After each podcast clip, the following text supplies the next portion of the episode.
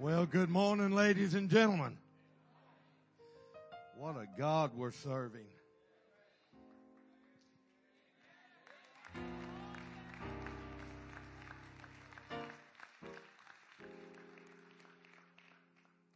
I uh, I made a statement a little bit ago to the pastor and I believe Brother Odo. I I didn't really mean it like it came out, I'll get in trouble for talking sometimes when I ought to be listening. Okay, never mind. But that comes with age, I suppose. I'm 66, in case you're wondering. I look 46. And I preach like I'm 26. So, we're good. We're good. We're good. But I made a statement that I hated Houston. Well, I don't really mean that like that. I just, let me, let me rephrase that. I, I don't like driving around in this place because I'm from a town of like 3,000 people and you can be anywhere in like three or four minutes. And when I, you get here and you walk out of the motel, you can't see nothing but everything. But you don't know where you're going to go. And so if you don't know where you're going, don't go. Pastor told me three times yesterday how to get to the church, showed me how to get here, and then I had to call him this morning and ask him again. So just to make sure, cause I went to Tulsa, Oklahoma a few years ago, and that's a big place. And I left on Sunday morning, head to the church, only I was heading in the opposite direction. So, dear Lord, help us. Thank God for cell phones and stuff. Glad to be here. Took me 66 years to get here.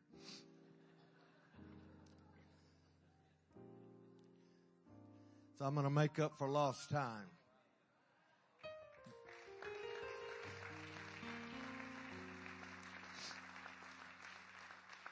Thank you, Brother Hughes. Good to see all of you. God bless you. I want to turn to Mark chapter 11.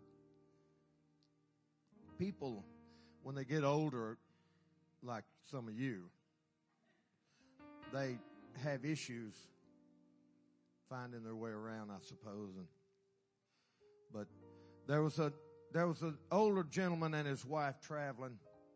They came through Texas and I'm from Texas, Carthage, Carthage, my hometown. So y'all can, you're safe. And they came through Nacogdoches and somehow wound around and came over into Louisiana. They wound up in a place called Natchitoches. Natchitoches. And they were arguing about how to pronounce it. Of course, the female's always right, but the man wouldn't give it up. So they stopped at a restaurant went in and they were ordering coffee or something and the, and the gentleman just couldn't let it go and he looked at the young man that was working for minimum wage behind the counter. And he said, young man, I want you to tell my wife where we are. And he kind of smiled and smirked. And the little guy, not knowing what in the world the guy wanted, he just, he went, he said, I want you to say it really slow so she'll get it. And the little guy looked at the woman and said, Burger King.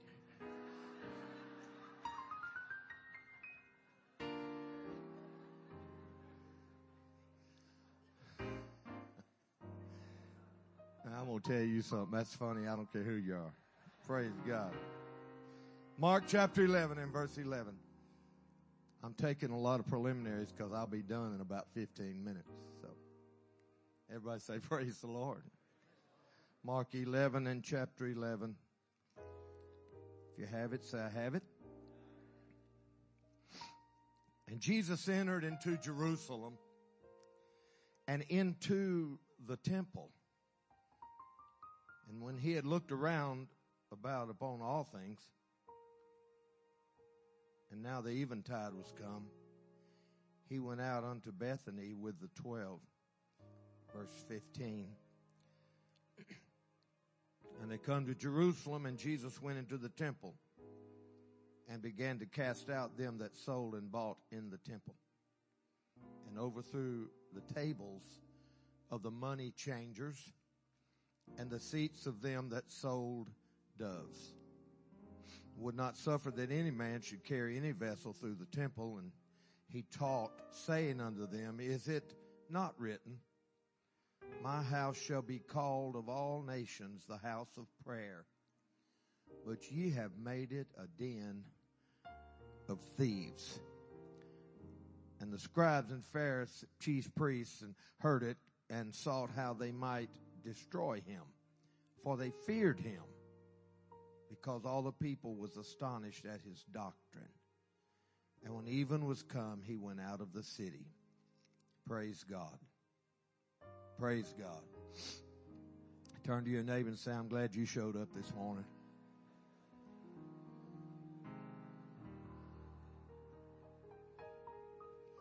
Now, I promise you tonight, if I know that a lot of people like to stay home at night because they have to get up early, but I don't know what God will do tonight, but I promise you I won't be lengthy. So if you'll show up, if you'll show up, we'll have church and still get out before the restaurants close at midnight.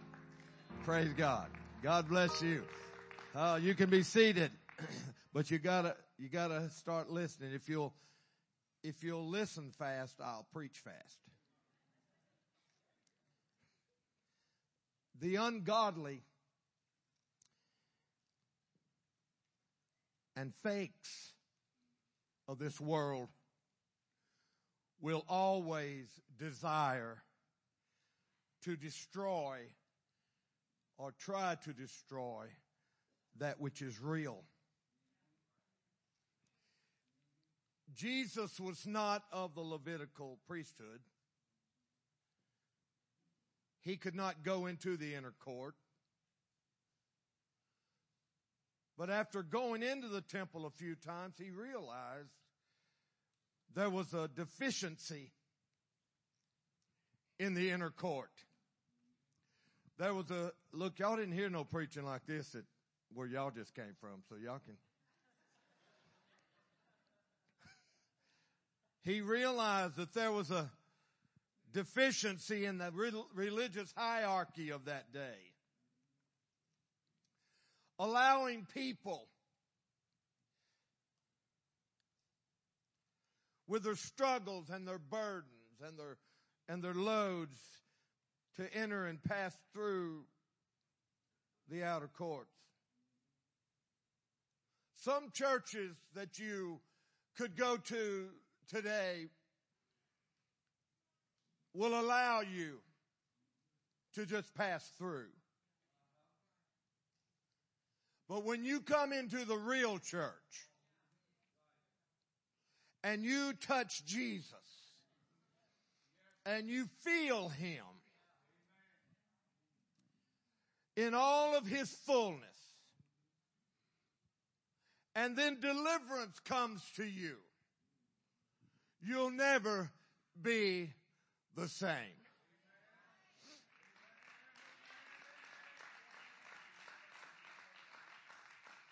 verse 16 says that he would not suffer that any man should carry any vessel through the temple. The high priests were allowing people because of the largeness of the perimeter and they were allowing them to take shortcuts through the temple area and they would come through a gate and go through another gate instead of going around the perimeter of the temple area.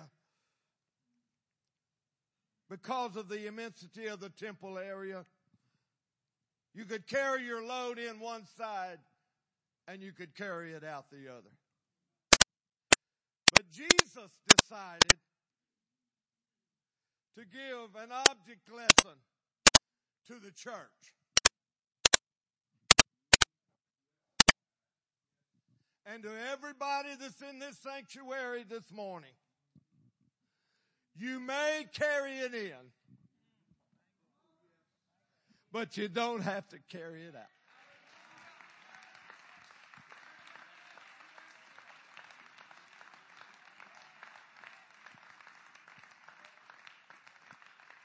Revival in the last days of which we are a part this morning is to bring deliverance to people and allow people to know that you're in a climate and an atmosphere of deliverance in this place. It's not just a church house. It's not just a building. It is a place where you can come and feel compassion. You can feel mercy. You can feel loved. You can feel Jesus Christ in that place. And the revivals that I've been feeling in the last few months of time are to bring deliverance and a climate into sanctuaries where the hurting people of our generation can walk in and they can know I'm in the presence of Almighty God.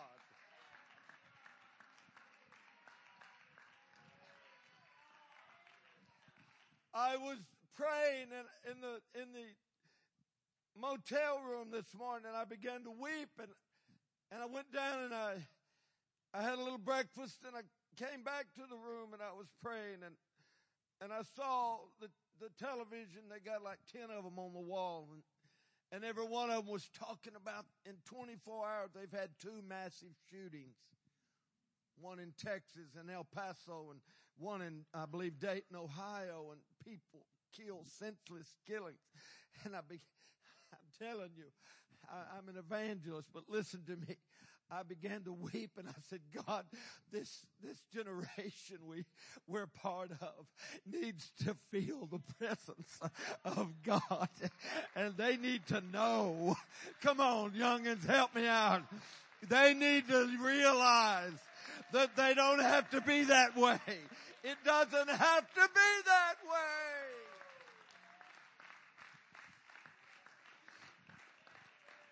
Jesus is here today. Jesus is here right now. Walking up and down the aisles and the chairs of the sanctuary. And Jesus wants to touch every man, woman, and child in this sanctuary today. And I came to tell somebody this morning, you might have walked in with your baggage. You might have walked in with your, with your bondage. You might have walked in with your, with the things in your life hindering you. But God's here today and this church is here this morning to let you know that we're praying for you right now and you can walk out being delivered of all the things. Come on, I'm not trying to tell you that you can walk out and God will solve every little bitty problem you got. But if you need deliverance today, if you need salvation today, if you need healing in your body today, Jesus Christ can do the job in the next 30 minutes.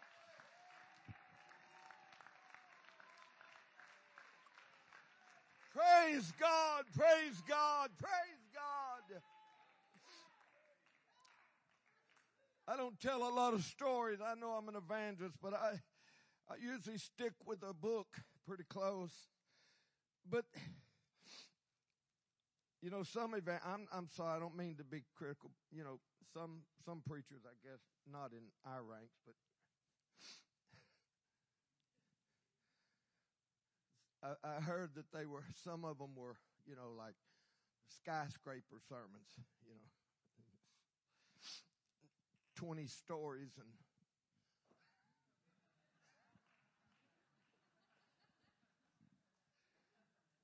I'm sorry, I shouldn't have said that, but but uh, several years back, in fact, many years back, I I was I, I got the Holy Ghost 45 years ago last February in a little town called Haynesville, Louisiana. And one Sunday morning, we were just starting church around 10 o'clock. We had Sunday school. We didn't have church on Sunday morning. We had Sunday school classes and then, then we had church that night. But on this Sunday morning, it was going to be a little different. because there was a man in, in the Haynesville area that we didn't know. And he got up that morning and his life was a wreck. It, it was a mess and he was an alcoholic.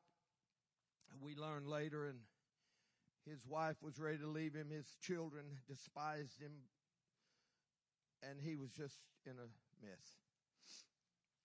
He got up one Sunday morning and he decided I'm going to go to church. Hadn't been to church in 30 years, but I'm going to go to church this morning. He said, cause I need to find some help. He said, I gotta have help. And so he, he got up that morning and decided I'm going to go to the church I was raised in and not realizing that the church he was raised in had changed over the years and they weren't quite what they had been way, way back. And and the man got up and he said, I'm going to go to the church I was raised in. And so he, he, he came down 79, turned left on high, on Main Street in Haynesville. He drew right past Piggly Wiggly's to Old Town Road and he turned left and he drove right past the, right past the, the, the Pentecostal church on the right and he went right in the old building and, and drove down about three more blocks and, and, and there was a church there on the right, the one he was raised in. And, uh, he got out and he didn't realize they started at 945 and they were out at 1020. And so he got out of the car and he went, went in around 10, 1005 and walked in. He sat on the back seat and, and he told this story later and he said, I sat down and I, and I, I listened to the, the, the teaching that morning and, and when it was all over, there wasn't an altar call or anything. I just, so the man got up and, and walked up to the front and he said, he said, Pastor, he said, I need help. He said, I, I'm in a mess. My life's a wreck and I need help. And, and the preacher said, so, okay, so what do you want me to do? And he said, well, I need God. And he said, and he turned around his story. He turned, the, the preacher turned around to the communion table and picked up a card and handed it to him and said, okay, I tell you what you do. He said, you fill this out and you give it to one of our trustees and, and we'll discuss you becoming a member of our church. And the man with tears in his eyes looked at the card and he looked at that preacher and he said, you don't understand.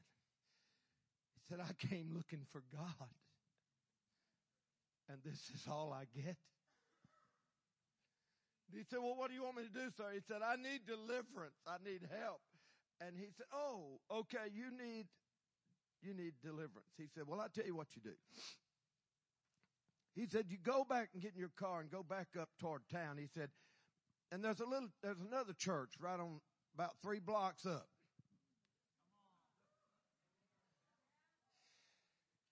He said, I hear that they dabble in that deliverance business. And the man shook his head and looked at that preacher and turned around and walked out, got in his car and turned back up on Old Town Road, headed back into town. And he going, okay, I'm just going to go home. He's, and then he thought, and he was almost to the Pentecostal church and he, and he, and he, and it went through his mind. He said, what have I got to lose?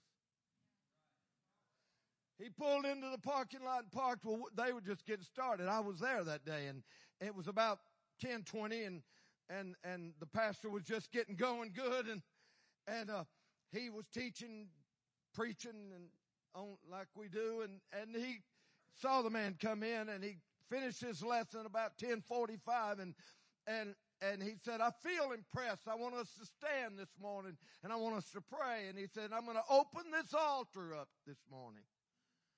When he opened the altar up, that gentleman got up from the back pew. He didn't wait around.